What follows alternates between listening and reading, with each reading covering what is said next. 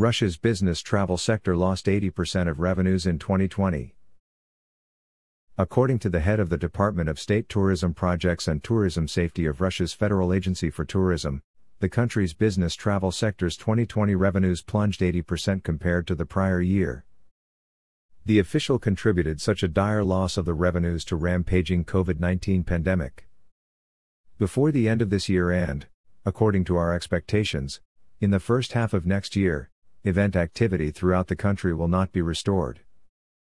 The business travel and travel sector has not recovered, which led to a significant drop in the income of these enterprises, and still the largest cities of the country and hotel and tourism enterprises, in this sector, are experiencing a drop in revenues to 80% from the indicators of 2019, the official said. The situation is better in the hotels of the resort segment, where there was an increased demand in the summer, and the season was extended to October due to good weather. But even here it is impossible to talk about a complete recovery, she said.